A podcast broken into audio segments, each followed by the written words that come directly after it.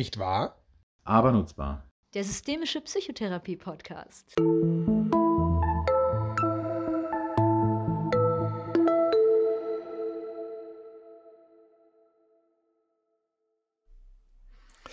Herzlich willkommen, liebe Hörerinnen und Hörer, zum systemischen Psychotherapie-Podcast. Nicht wahr, aber nutzbar. Schön, dich zu sehen, Enno. Ja, ganz meinerseits die Freude. Hallo Sebastian. Ich hoffe, heute hören uns vor allen Dingen alle gut. Wir haben ja ein paar Rückmeldungen gekriegt, dass das irgendwie, wir, wir probieren noch rum mit neuen Mikros, mit all dem zusammen. Und ich habe gedacht, heute haben wir mal wieder eine Besonderheit, ähm, denn wir waren ja im Live-Podcast mit Gästen zusammen. Wir waren dann letztes Mal wieder alleine und heute sind wir mal wieder mit Gast, äh, hier mit einem Gast online unterwegs. Genau, das freut uns äh, sehr, weil wir haben es ja beim letzten Mal schon angekündigt, dass wir Thorsten Partberg äh, zu Gast haben, der unter anderem deswegen bekannt ist, weil er das Buch Die Depressionsfalle äh, geschrieben hat. Und äh, wir freuen uns deswegen auch, weil wir, glaube ich, so ein bisschen diesen, wir hatten jetzt viele ja auch, die so in der systemischen Szene so, äh, weiß ich nicht, ganz besonders ihre Heimat oder ganz vor allen Dingen dort haben. Und wir freuen uns jetzt, dass mit Thorsten wir auch jemand haben, der in unterschiedlichen äh, Welten, so sage ich es mal, irgendwie unterwegs ist, die sich vielleicht am Ende dann doch gar nicht so sehr unterscheiden. Aber erstmal ganz herzlich willkommen, lieber Thorsten. Hallo, Ivan. Vielen, vielen Dank für die Einladung. Ja, sehr gerne. Genau, Sebastian hat es gesagt, wir verlassen so ein bisschen den Inner Circle der ähm, systemischen Therapie, wobei die Aspekte und Anknüpfungspunkte sind auch gerade schon erwähnt worden. Mal gucken, wo die irgendwie so bestehen. Und Sebastian hat es auch schon erwähnt, es geht um das Buch Die, die Depressionsfalle. Ähm, Sebastian, willst du was sagen gerade? Achso, soll ich? Könnte ich machen. Es klang so, es klang so. so ja. Also es wirkte so. Naja, ich kann vielleicht, ja, dann, dann mache ich kurz ein, ein, eine persönliche Herleitung, weil äh, Sehr gerne. irgendjemand hat dieses Buch empfohlen. Ich weiß gar nicht mehr, es war irgendwie im Approbationskurs, irgendjemand sagte, das musst du gelesen haben, das ist, das ist echt äh, was, was Besonderes, das macht nochmal das Thema von einer ganz anderen Seite auf so als das, was wir jetzt ja auch sonst so kennen. Ne? Irgendwie man hat so, da sind wir ja, ne, das hatten wir auch schon häufiger ja so als Thema, so die Frage, ah, wie störungsspezifisch im Sinne von, man hat denn irgendwie so, eine, so einen Diagnosennamen und worauf schließt man dann alles? Und ne, mit Günter Schiedbeck hat man überlegt, ist es eigentlich schlau, dass es so stark äh, man sich anhand einer eines Störungsnamens äh, so lange hangelt und das so ein großer Attraktor ist, sondern könnte man es auch irgendwie anders machen. Und dann habe ich dieses Buch gelesen und äh, war wirklich total begeistert davon, nicht nur, weil man es richtig gut lesen kann, äh, sondern weil da ja auch, äh, habe irgendwann so gedacht, so, jetzt hat sich Thorsten mal so ziemlich mit jeder Autorität, die es auf diesem Gebiet gibt, irgendwie so angelegt. So, und das fand ich irgendwie außerordentlich erfrischend. Ähm, wobei es natürlich auch viele Autoritäten geben, die, äh, die du ja auch zitierst und die äh, ne, das sozusagen genauso oder, oder eine ähnliche Sichtweise drauf haben äh, wie du. Genau, also das wäre erstmal so der, der, der persönliche Zugang zu. Ja, ich, ich würde das vielleicht kurz ergänzen. Deswegen gut, dass du dich da so ein bisschen eingerätscht hast oder ich gesehen habe, dass du vielleicht äh, auch sagen willst, wie wir eigentlich dazu gekommen sind. Es gibt nämlich einen Unterschied. Du hast das Buch intensiv studiert und gelesen. Ich habe es äh, tatsächlich, äh, ich besitze es, habe es aber bisher nur äh, überblicksartig mir angeschaut und eher ein paar Rezensionen gelesen. Und so ist vielleicht auch unsere Aufteilung heute ein bisschen, ähm, wer da in welcher Weise was nachfragt. Und lieber Thorsten, mich würde interessieren als allererstes, ähm, wie kommt man darauf, wie bist du ganz konkret darauf gekommen, dieses Buch zu schreiben, dich vielleicht überhaupt so vertieft mit dem Thema auseinanderzusetzen und zu sagen, da mache ich, da mache ich jetzt so ein Buch draus und das nenne ich die Depressionsfalle. Das habe ich mich auch manchmal gefragt, ne? irgendwie also auch ähm, äh, aufgrund des Gegenwinds, den man da manchmal kriegt, warum tust du dir das eigentlich an? Ähm, ich glaube, eine der Hauptmotivationen ist, dass ich mir die Arbeit leichter machen möchte. Ja, und äh, dafür glaube, ist es manchmal ganz gut, wenn Leute vielleicht schon mit einem etwas anderen Verständnis von Depressionen in die Praxis kämen. Ja, und das wäre so ein bisschen meine Idee, dafür zu werben. Ja, ich schreibe im Buch einmal, im, ähm, ich hoffe damit, äh, dass wir zu einem lebensnahen Konzept von Depressionen wiederkommen, ja, wenn wir uns das äh, Ganze so angucken. Weil, ne, also auch in der VT mögen wir so, solche, solche, ne, wie soll ich das nennen, Superbegriffe nicht unbedingt. Ne? Wir zerlegen Probleme gern. Ähm, und wir müssen die erstmal, damit wir damit arbeiten können, erstmal wieder verflüssigen. Und wenn da jemand mit so einem äh, Depressionskonzept kommt, ja, irgendwie das so ein Block ist, ja, irgendwie dann äh, ist die äh, ist die Aufgabe meiner oft viel schwieriger, insbesondere wenn dieser Block äh, aus vielen, vielen biologischen Geschichten äh, besteht, äh, an, an denen man ja als Psychotherapeut qua Definition fast nichts mehr machen kann, es sei denn, man benutzt so Hilfskonstruktionen, ne, dass die Psychotherapie das Gehirn verändert.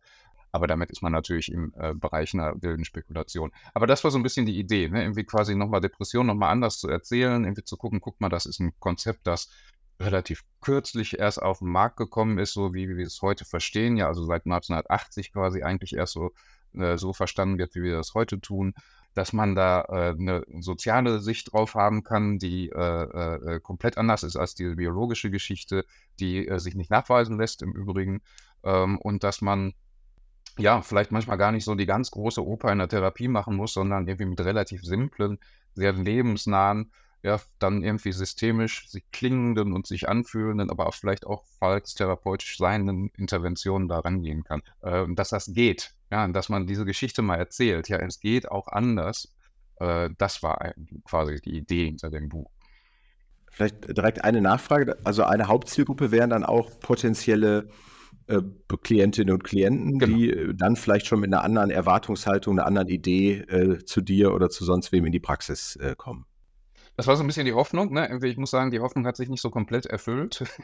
ähm, äh, die erste Rezension gab es schon, äh, da war das Buch noch gar nicht auf dem Markt, von jemand, der offensichtlich selbst betroffen war, ne? Der war schon so richtig sauer, ne? Irgendwie, äh, Depressionen sollen nicht biologisch sein, das wüsste ich aber, ne? Das ist ja auch so ein bisschen das, was ich was ich im Buch immer wieder diskutiere, irgendwie was wie wirkt das auf die Leute, die, äh, sich selber quasi, äh, ja, äh, schon lange mit diesem Konzept auseinandergesetzt haben und sich quasi damit abgefunden haben, ich habe jetzt diese Depression, ähm, ist das immer nur hilfreich. Ich glaube, auf den ersten Blick ist es für viele erstmal nicht hilfreich und deswegen ist das Buch dann letzten Endes auch ein bisschen woanders gelandet, als ich es gedacht hatte, nämlich auf der Helferseite. Ja? Ähm, ich sage manchmal, das ist so ein bisschen so wie Sophies Welt. Ich weiß nicht, ob ihr das noch kennt, diese populärwissenschaftliche Darstellung von Philosophie, ne? das ja auch ein Buch war, das sich an Kinder richtete damit diese früh quasi mit philosophischen Ideen in Kontakt kommen, in Wirklichkeit aber dann von Eltern gelesen wurde, die hoffen, sie ihre Kinder würden das mal lesen. Ne? Und so ein bisschen ist das mit der Depressionsfalle dann auch gekommen.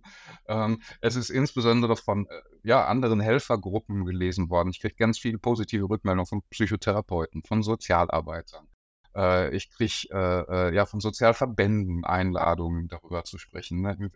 Äh, mein Hauptkonsument, äh, allein wenn ich jetzt einfach nur nach, nach Vorträgen rechne, war, womit ich überhaupt nicht gerechnet hatte, die Kirche. ähm, ich habe, glaube vier oder fünfmal in kirchlichen Kontexten über das Buch erzählt. Ähm, die irgendwie offensichtlich auch viel damit anfangen können, ne? irgendwie quasi für sich selber da wieder eine Rolle sehen, irgendwie so seelsorgerisch mit äh, ja, bedrückten Menschen arbeiten zu können äh, und quasi dann, das, wenn man das Ganze wieder aus dem medizinischen Kontext ausrückt, das äh, ganze Thema.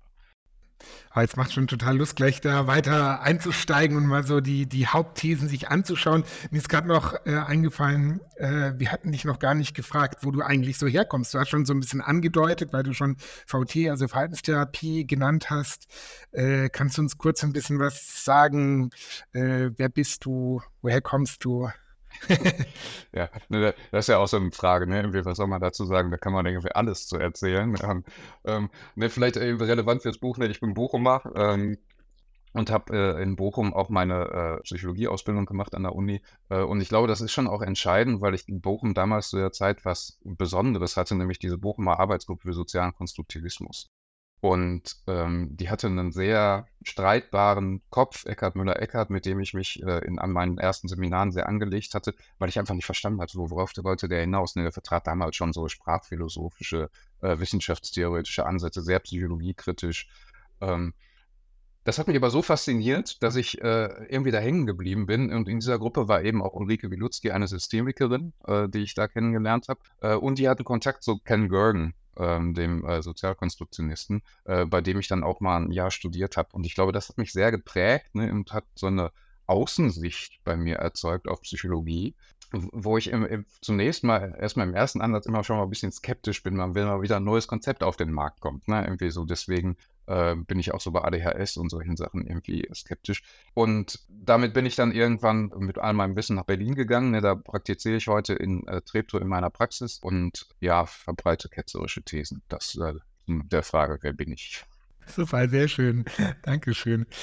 Ähm, ja, sind ja schon sehr interessante äh, Namen äh, gefallen. Auch fand ich gerade, als du gerade so gesprochen hast, habe ich gedacht, ach, das ist echt auch interessant. Es macht auch oft was aus, wen man so gesehen hat während seines Studiums. So, und da auch gerade mal, also könnten wir gerade mal so einen kleinen Link hin zu, Mensch, wenn man im Studium möglichst viele unterschiedliche sehen könnte, wäre schon äh, irgendwie eine ganz gute, äh, ganz gute Sache, so, ne?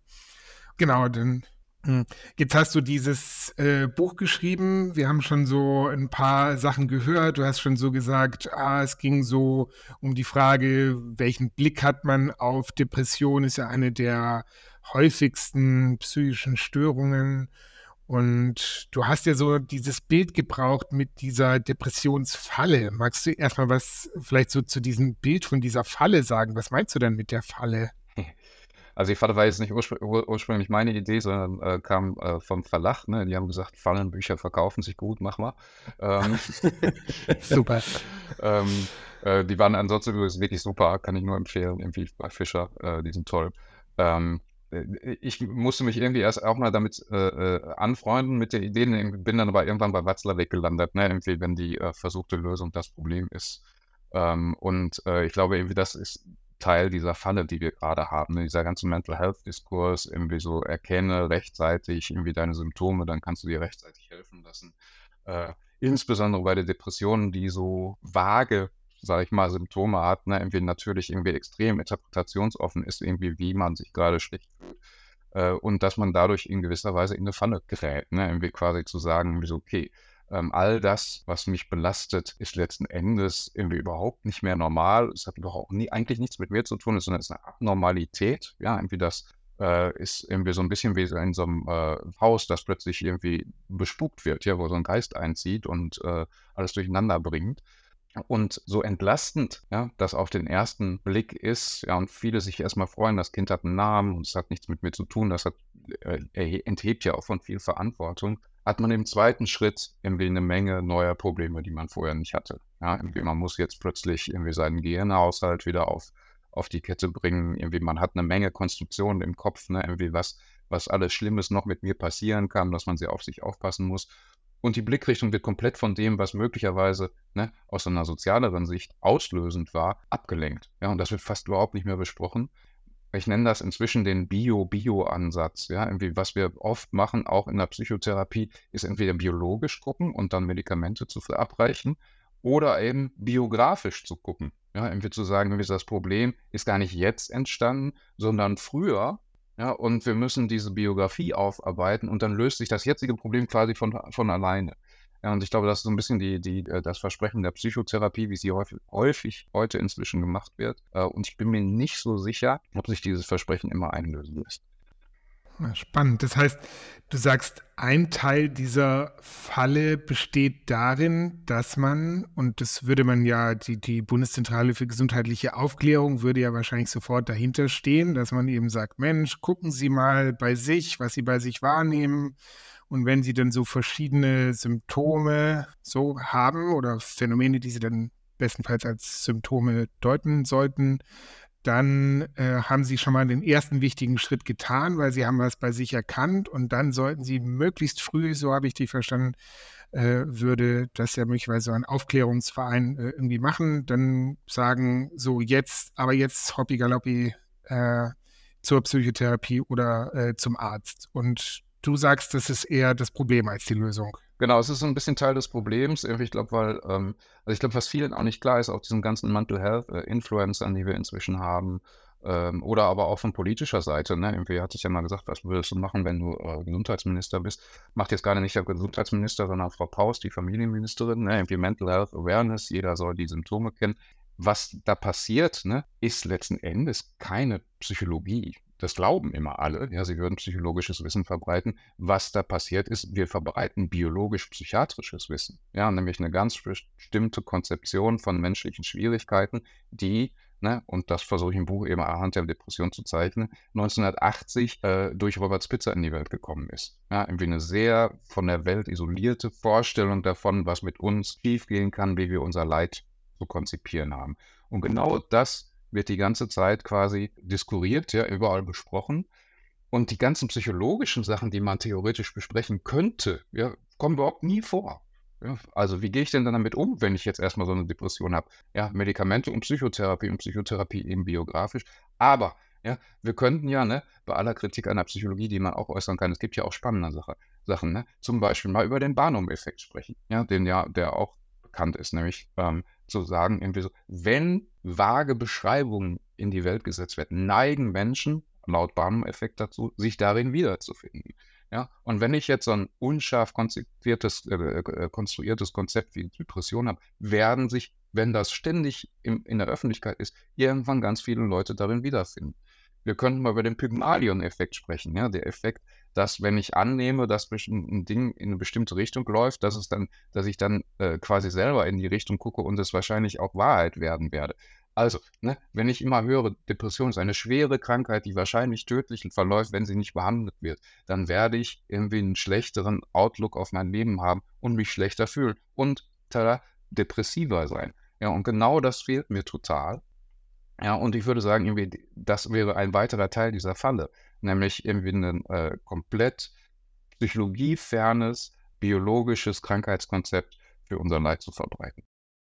Jetzt hast du gerade schon so ein bisschen auf die, auf die Geschichte angesprochen. Vielleicht kann man ja mal ein bisschen schauen und hast auch schon auf die 80er Jahre verwiesen, ähm, was, was jetzt so deine, deine Idee ist, ähm, die vielleicht auch im Buch ähm, eine Rolle spielt, wie wir denn da hingekommen sind, sozusagen. Das wäre ja so das, ne, also rein so historisch und von den, ähm, ja, von, von welchen Einflussfaktoren möglicherweise so bedingt, bevor wir vielleicht auch nochmal gucken, was, was sind dann Ideen ähm, aus der Falle, ich bleibe mal bei dem Begriff, ne? also wie, wie, wie, wie sind wir in die Falle gelangt, äh, bevor wir vielleicht gucken, wie kommt man aus der Falle wieder raus, ja?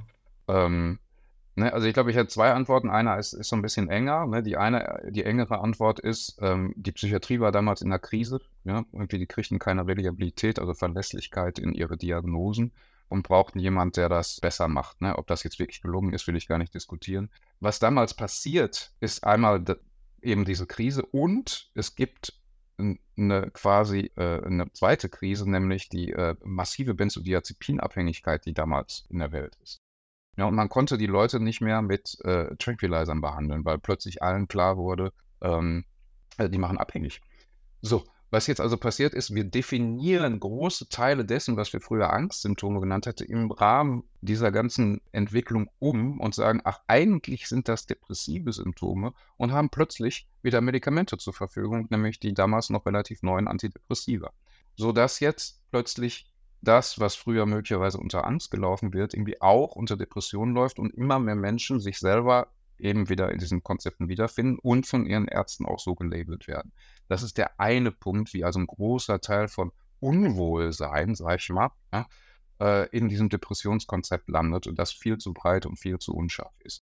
Das ist die enge Perspektive. Und dann gibt es noch eine weite Perspektive, würde ich sagen. Und die weite Perspektive ist eher so eine gesellschaftliche. Ja, und die gesellschaftliche Perspektive beginnt noch ein bisschen früher, nämlich ich würde mal sagen so um 1900 rum, ja, wo an, wo die Gesellschaft quasi immer durchlässiger wird, und soziale Bindungen, die früher, früher für gegeben gehalten worden sind, sich immer mehr auflösen. Ja, wir werden alle mobiler, jeder kämpft mehr für sich selber. Es gibt aber auch irgendwie keine garantierten Rückzugsräume mehr. Die Familien werden kleiner. Ähm, und dadurch kommt irgendwie eine wahnsinnige Unsicherheit in quasi unser Zusammenleben und ein ganz großes Konkurrenzdenken. Ja?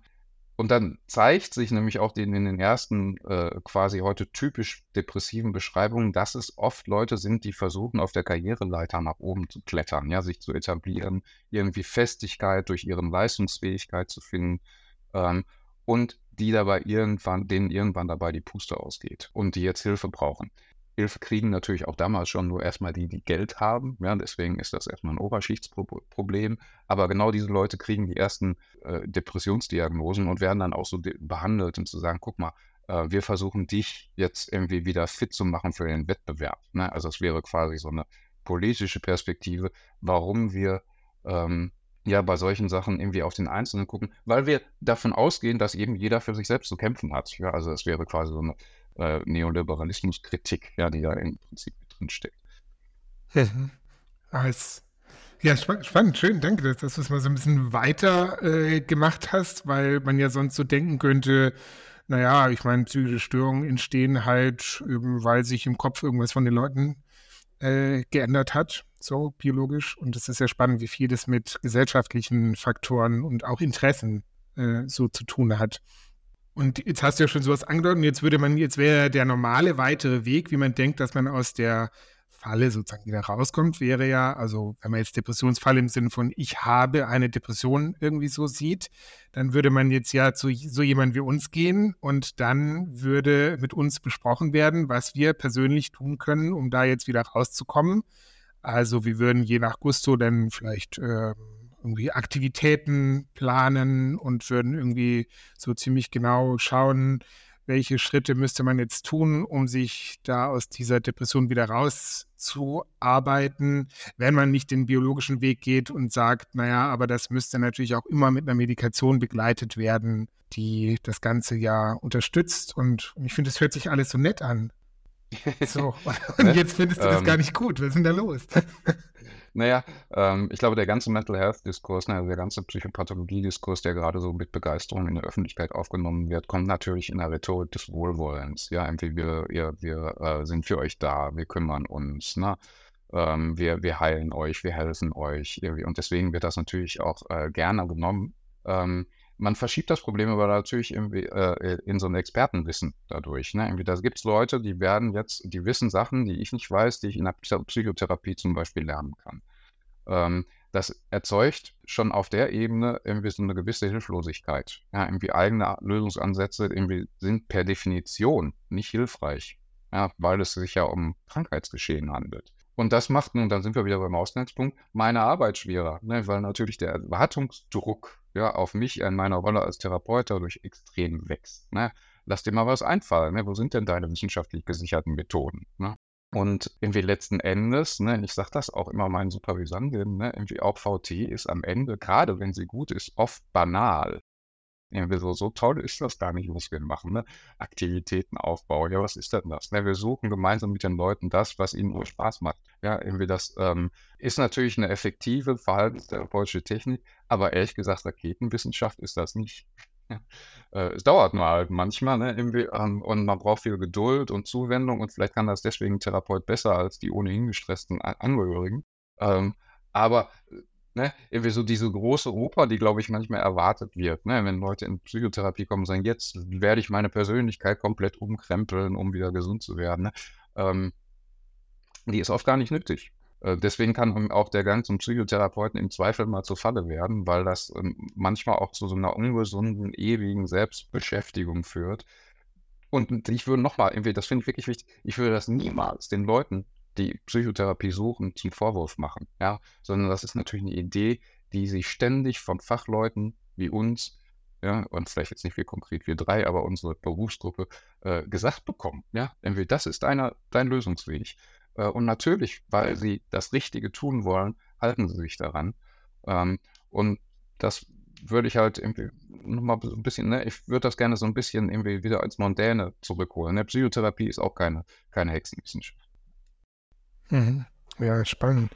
Äh, vielleicht nicht, da kann man ansetzen, weil du hast so gesagt, naja, und was denn passiert in dem Gebiet ist so die, das doppelte Bio. Also einmal eher so, man sieht Depression als eine biologische Krankheit, die auch biologisch behandelt werden sollte. Und wenn man eine Psychotherapie gibt, könnte es eine große Versuchung geben, also sehr stark biografisch ähm, zu arbeiten. Ne, du hattest ja ein schönes Fallbeispiel äh, im Buch drin. Ne, man ist irgendwie schon 50 oder 60 und dann gab es aber irgendwann mal die Lungenkrankheitsklinik, in der man dann irgendwie als Jugendlicher oder als Kind gewesen ist und so. Ne?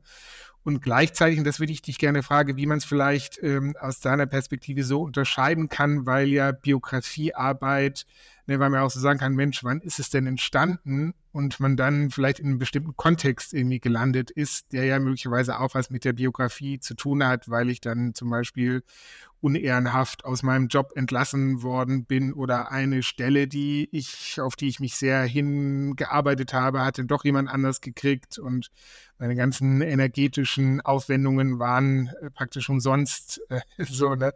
und, und wo würdest du denn Unterschied zwischen den verschiedenen Biografiearbeiten machen? Ne, also ich glaube, in dem, in dem Fall irgendwie der, der, der konkrete äh, Klient er geht ja dann zu einem anderen Therapeuten, der ihm genau eben dieses biografische Modell sofort in der ersten Stunde äh, anbietet. Ähm, und meine äh, ja, solidarische Variante, ne, da geht es ja um so einen Arbeitsprozess quasi oder Arbeits, äh, Arbeitsplatzschwierigkeiten quasi ausschlägt, ne, weil, ähm, weil das natürlich unmittelbar evident wirkt, ja, weil wir das natürlich auch alle hunderttausend Mal schon gehört haben, ne, irgendwie, dass unsere Probleme aus der Kindheit stammen. Und ich finde natürlich, ne, es gibt ja, gibt ja auch Leute, die sagen, ne, irgendwie, weißt du, gehst in Therapie mit, mit einem Arbeitsplatzproblem und kommst raus mit einem, äh, mit, mit einem persönlichen.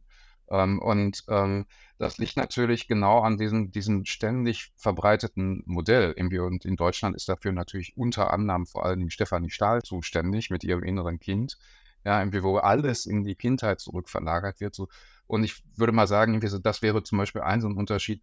Ähm, ob ich jetzt zwei, drei Jahre in die Vergangenheit gucke oder immer in die ganz frühe Kindheit, in die ersten zwei, drei Jahre, ja, irgendwie meine, meine, also um zu sagen, umso früher es passiert ist, umso entscheidender für den Rest. Das lässt ja quasi wirklich die soziale Welt komplett verschwinden.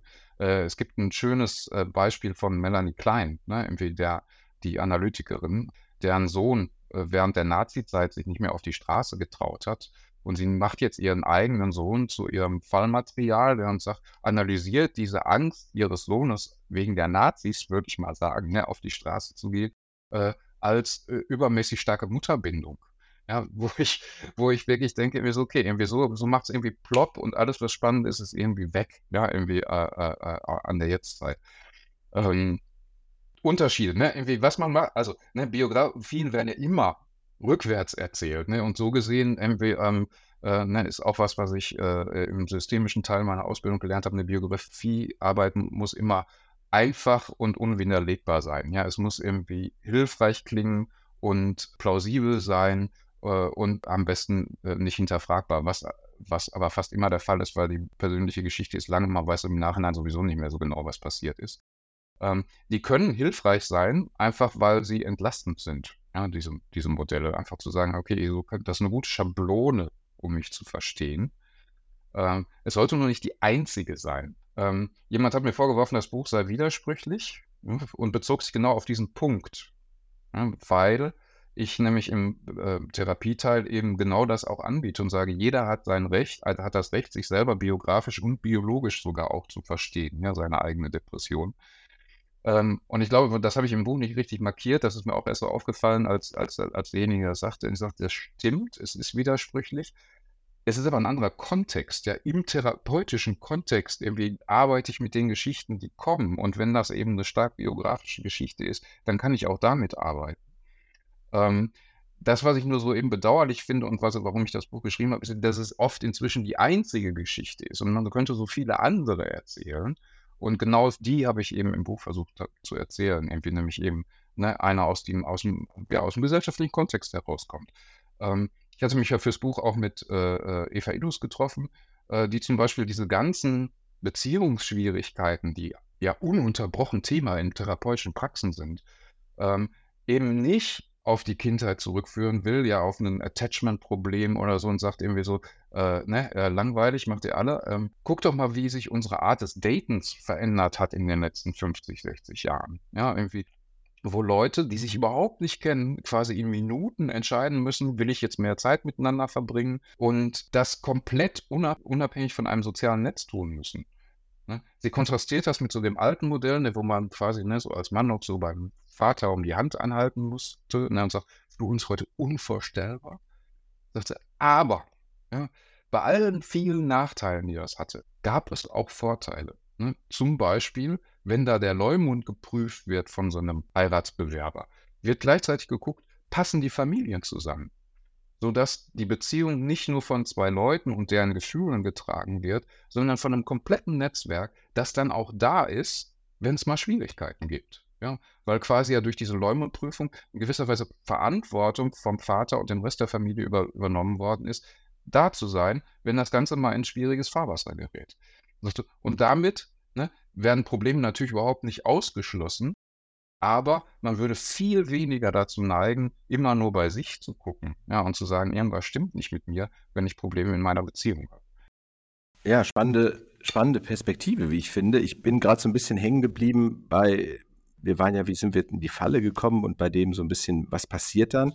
Und du hast jetzt nochmal eindrücklich dargestellt, wie sehr das eben ja gesellschaftlich, sozial determiniert ist, möglicherweise, wie geguckt wird und äh, wie wir da hinkommen. Und ich habe dann gedacht, du hast von deiner Praxis in Berlin-Treptow gesprochen und äh, habe es ein bisschen mir konkret vorgestellt, es kommt jetzt jemand durch die Tür, der ähm, das Buch nicht gelesen hat und mit eher einem, sagen wir mal, ähm, primär biosomatischen Modell, medikalisierten Modell im Kopf, äh, wie, wie, auch immer, äh, entwickelt und geprägt unterwegs ist und erstmal die Idee hat, ähm, ja, da ist der Experte, ich habe diese Krankheit und äh, wie geht es jetzt weiter? Ähm, das, das würde mich einfach interessieren, was dein Ansatz wäre, mit diesem Menschen darüber irgendwie ins Gespräch zu kommen. Ähm, ja, guter Punkt. Ne? Es ist, stellt sich natürlich fast täglich irgendwie diese äh, Konstellation. Ne, äh, auch da wieder Watzlawick, ne, wenn der Klient sagt, er ist eine Eierspeise, dann ist er eine Eierspeise. Irgendwie entsprechend, äh, wenn der Klient sagt, ich habe hier eine biologisch bedingte Depression, dann ist das jetzt erstmal so. Und ist natürlich meine Aufgabe, irgendwie damit zu arbeiten und zu sagen, okay, ne, wenn das denn so ist, ne, du nimmst wahrscheinlich deine Medikamente, aber du hast ja noch andere Ziele und Pläne. Ne, irgendwie, und kann ich dir vielleicht dabei helfen? Ich glaube, die meisten Leute haben dann mindestens doppelte Buchführung, ja, wenn sie kommen. Irgendwie so, die haben auch das biologische Narrativ, sie haben aber auch noch andere Vorstellungen. Ich habe das auch im, im, im Buch, da gibt es so, so, Untersuchungen über Blogger, die haben oft, ne, so Depressionsblogger, die da, da quasi über ihre Heilung oder auch ihren Krankheitsprozess sprechen. Die haben oft dieses biologische Modell, die haben aber gleichzeitig auch immer die Idee, ich kann irgendwie was für mich tun. Ähm, und ich denke, das ist meine Aufgabe als Psychotherapeut, ähm, sich mit der Seite zu verbinden. Und das geht auch fast immer. Ja, weil jeder, sonst wären, ja, ich meine, sonst wären sie ja auch nicht da. Ne? Also die Grundidee, Reden hilft, ist ja bei den meisten durchaus intakt. Im Übrigen auch gesellschaftlich, gesellschaftsweit. Ne? Die Deutsche Depressionshilfe macht ja einmal alle zwei Jahre dieses Depressionsbarometer und fragt immer, was glauben Sie denn, wie eine Depression ausgelöst wird? Und da werden fast 100 Prozent äh, als erstes erstmal äh, Lebensfaktoren genannt. Ja. Die Deutsche Depressionshilfe findet das fatal, weil sie natürlich ihr biologisches Modell irgendwie gerne äh, an den Mann bringen möchte. Faktisch ist das aber immer noch da, ja, dieses Grundverständnis davon, man reagiert depressiv, wenn es im Leben nicht gut läuft. Und ich, ne, und wenn wir in die Forschung gucken, muss man eindeutig sagen, die Leute haben recht. Ne? Und die Deutsche Depressionshilfe sollte ein bisschen weniger spekulieren.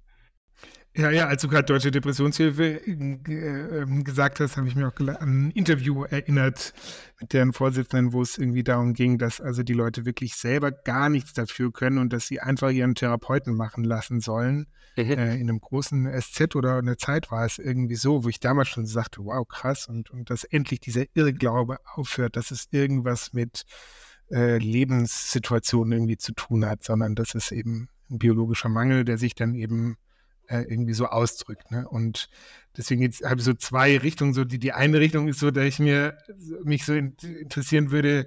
Du hast ja schon so ein bisschen auf, Reaktionen auf dein Buch äh, so erzählt und das würde mich total interessieren. Ob bekommt denn eigentlich irgendwie was? Also Stichwort Deutsche Depressionshilfe das andere sage ich hinterher noch, was ich im Kopf hatte. Aber, aber sagen die oder ruft Pharma bei dir an oder wie? wie?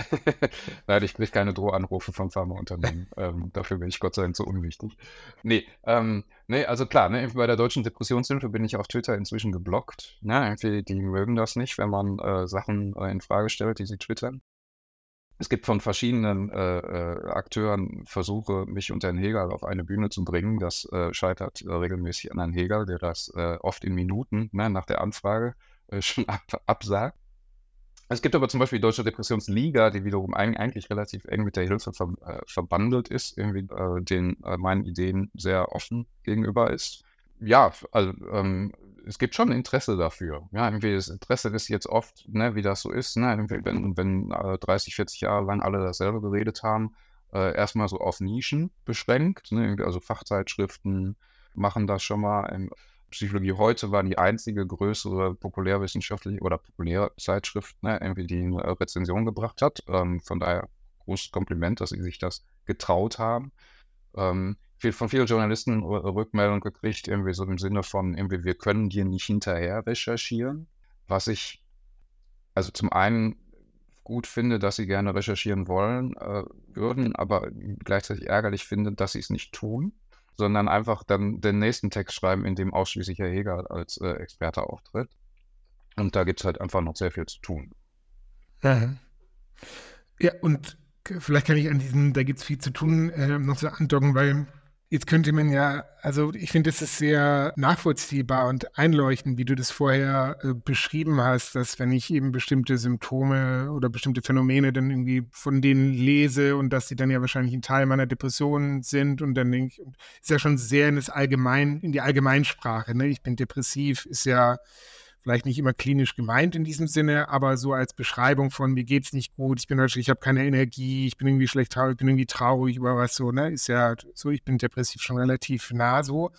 Und äh, du hast in dem Buch auch von dieser australischen Studie erzählt, wo man dann hoffte, dass man eben über ganz viel Aufklärung und ganz viel Behandlung dann am Schluss dazu kommt, dass es eben immer weniger Menschen gibt, die unter diesen Symptomen leiden. Und dann ist ja eher das Gegenteil äh, passiert.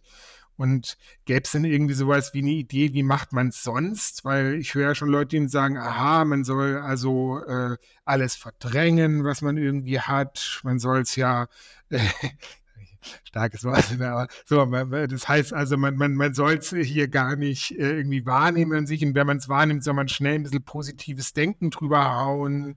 So, aber ich vermute, dass du noch eine andere Idee zu hast. Was, was wäre vielleicht ein guter Umgang?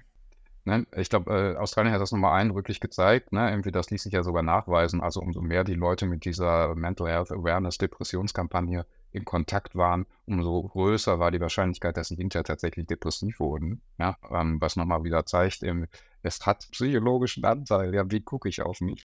Ähm, das sollte ja bei psychischen Störungen eigentlich äh, klar sein. Ja, wie macht man es besser?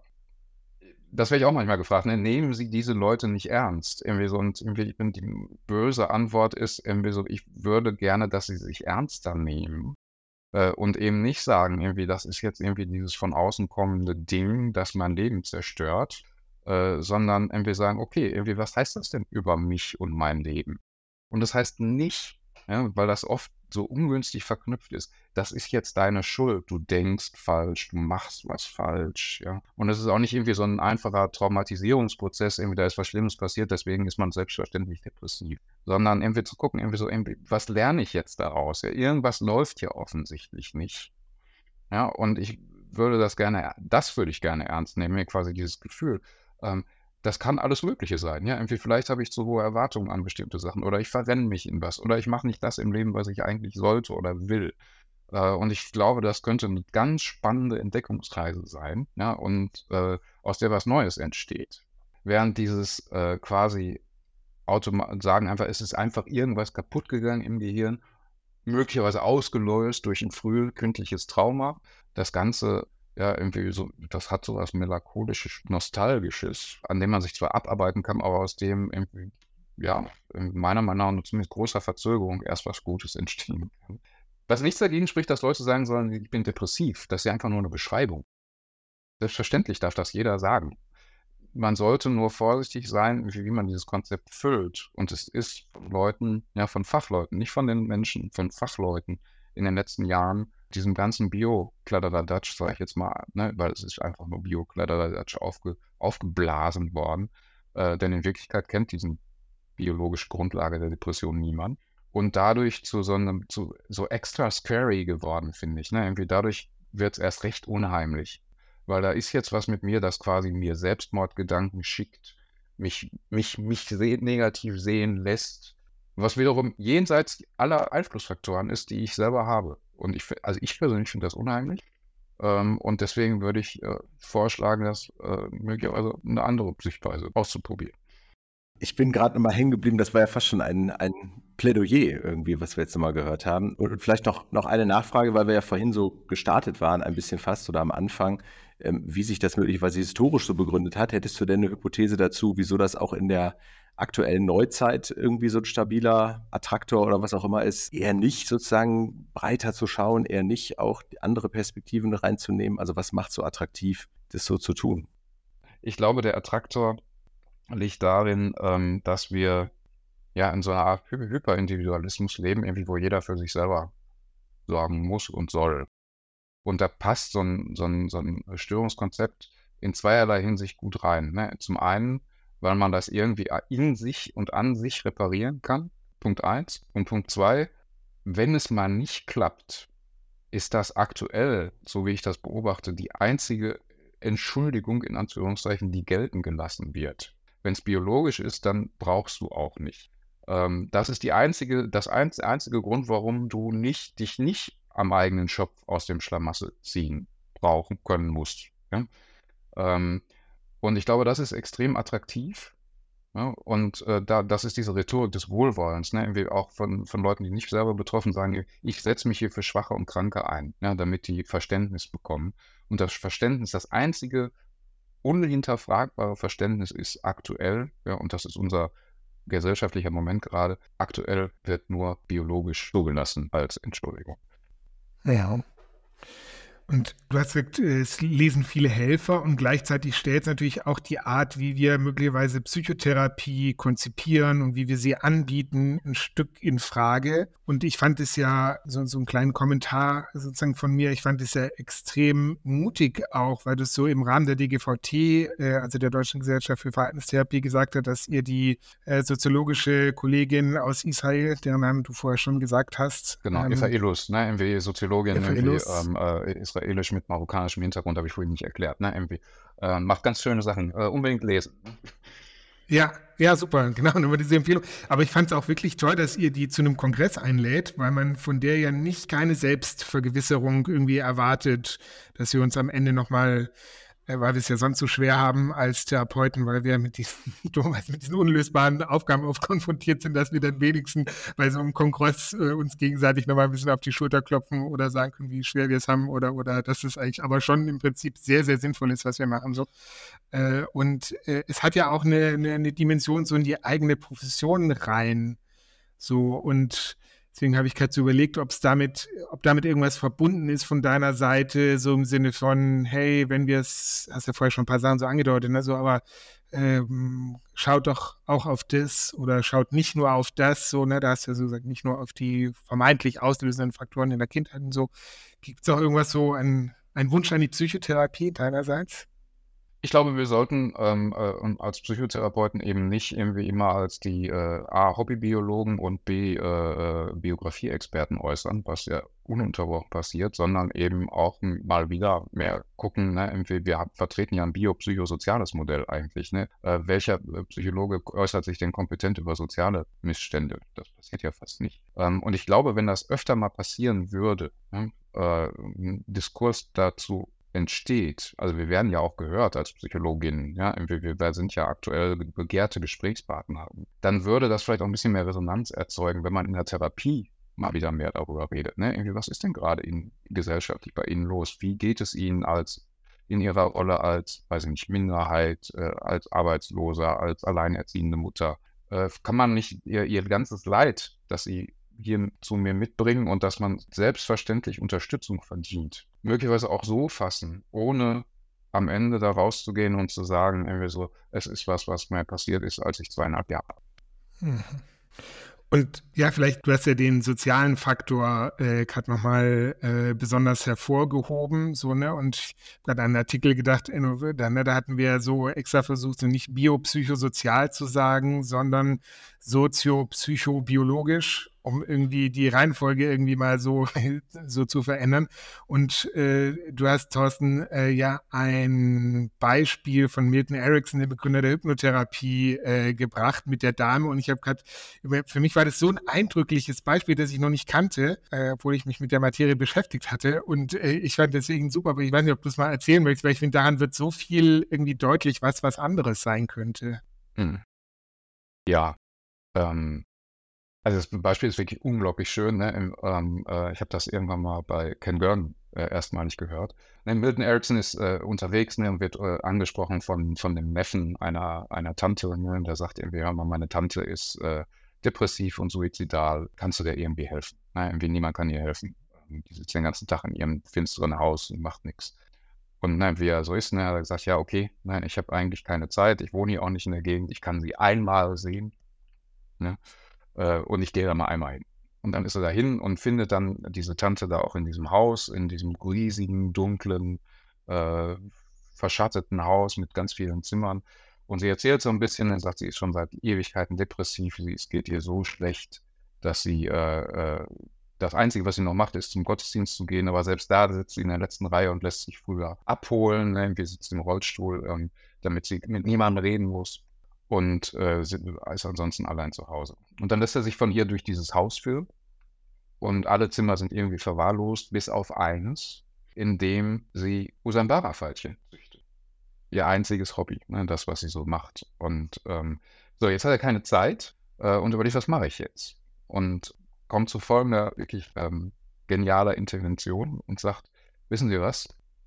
Ihr Problem ist nicht, dass Sie depressiv sind oder Depressionen haben. Ihr Problem ist, Sie sind eine schlechte Christin.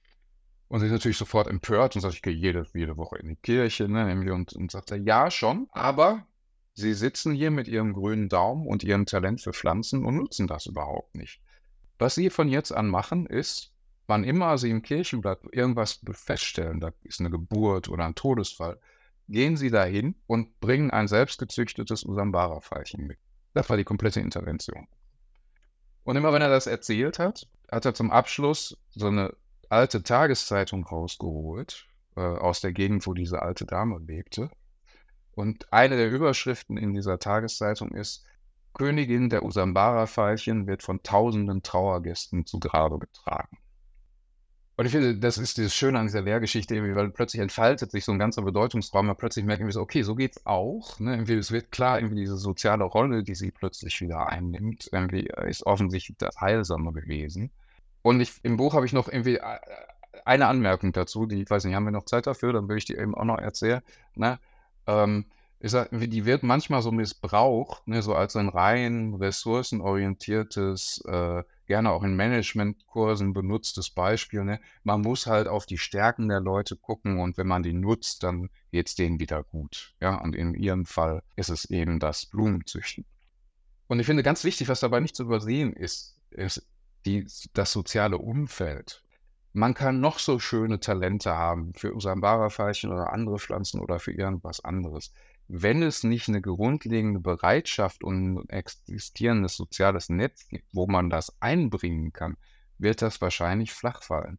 Das hat deswegen so gut funktioniert, ja, was die Intervention, weil es A, noch ein Kirchenblättchen gibt. Es gibt eine Gemeinde. Es gibt eine Tradition des sich gegenseitig Besuchens. Wenn es all das nicht gegeben hätte, ja, dann hätte sie mit ihren Usambara-Pfeilchen vor verschlossenen Türen gestanden und wäre sehr deprimiert wieder nach Hause gefahren. Aber, ne, weil es eben diese Verbundenheit noch gibt, irgendwie wird diese Rolle eben dankbar aufgenommen und dann funktioniert es auch. Und ich glaube, irgendwie das muss, also die beiden Teile dieser Geschichte, ne, irgendwie diesen Ressourcenfokus, aber auch den sozialen Fokus, den sollte man im Blick halten. Wow, toll, ja, das ist echt ein, ein, ein toller Abschluss so, ne? Und irgendwie auch nochmal so ein Plädoyer für das Soziale in der Psychotherapie, soziale Unterstützung, weiß man ja, was für ein großer Wirkfaktor das ist und sich dafür zu engagieren und nicht nur die Selbstoptimierung wiederherzustellen, ja, ist das, was du uns heute unter anderem nahegebracht hast. Und von dem her, ja, ganz, ganz herzlichen Dank dass du mit deinem ja sehr gut recherchierten Wissen, das ist jetzt ja nicht nur irgendwie so ein Bauchgefühl oder so, ne, sondern äh, wer das liest, äh, merkt ja auch sozusagen, es gibt wirklich keinen äh, keine, keine Anhaltspunkte für dieses biologische Modell. Und äh, je mehr du drauf guckst, desto eine australische Studie, also ja, hat fand ich jetzt super interessant, wie, wie stark du den sozialen Faktor ins Spiel gebracht hast und denke ich, bringt dann auch nochmal ganz schön zum Nachdenken. Äh, Mental Health hast du angesprochen, wie wir da äh, am besten weitergehen und äh, sozusagen die, die, das Alleinige auf sich selber zu schauen und was bei ihm alles so an Symptomen da sein könnte, scheint es irgendwie nicht zu sein. Ja, ich fand es auch total anregend und spätestens jetzt werde ich das Buch nicht nur überblicksartig lesen, sondern hier nochmal äh, in anderer Weise angucken. Ähm, und ich fand auch die Geschichte zum Schluss einfach nochmal, es regt ja sehr zum Nachdenken an zumindest. Und ich glaube, alle können sich da auch in ihrer Position und auch kritisch irgendwie wiederfinden. Aber ich finde allein schon die Anregung zu einer vertieften Auseinandersetzung ist äh, sehr, sehr wertvoll. Und ähm, deshalb auf jeden Fall ganz herzlichen Dank für den Besuch heute. Nochmal ganz, ganz vielen Dank für die, für, für die Einladung. Ähm, ich hatte Spaß. Wir auch. wir auch, wirklich. Sehr gut. Super. Ja, dann sind wir für heute, glaube ich, durch und äh, freuen uns, wenn wir euch dann in der nächsten Folge wieder nicht hören. Ihr hört uns, aber wir euch mit irgendwas beglücken können. Das ist ja dann schon äh, die Neujahrsfolge sozusagen, die nächste. Und da gibt es dann auch noch ein paar Besonderheiten, aber auf die kommen wir dann später zu sprechen. Bis dahin erstmal eine gute Zeit. Macht's gut. Tschüss. Ciao.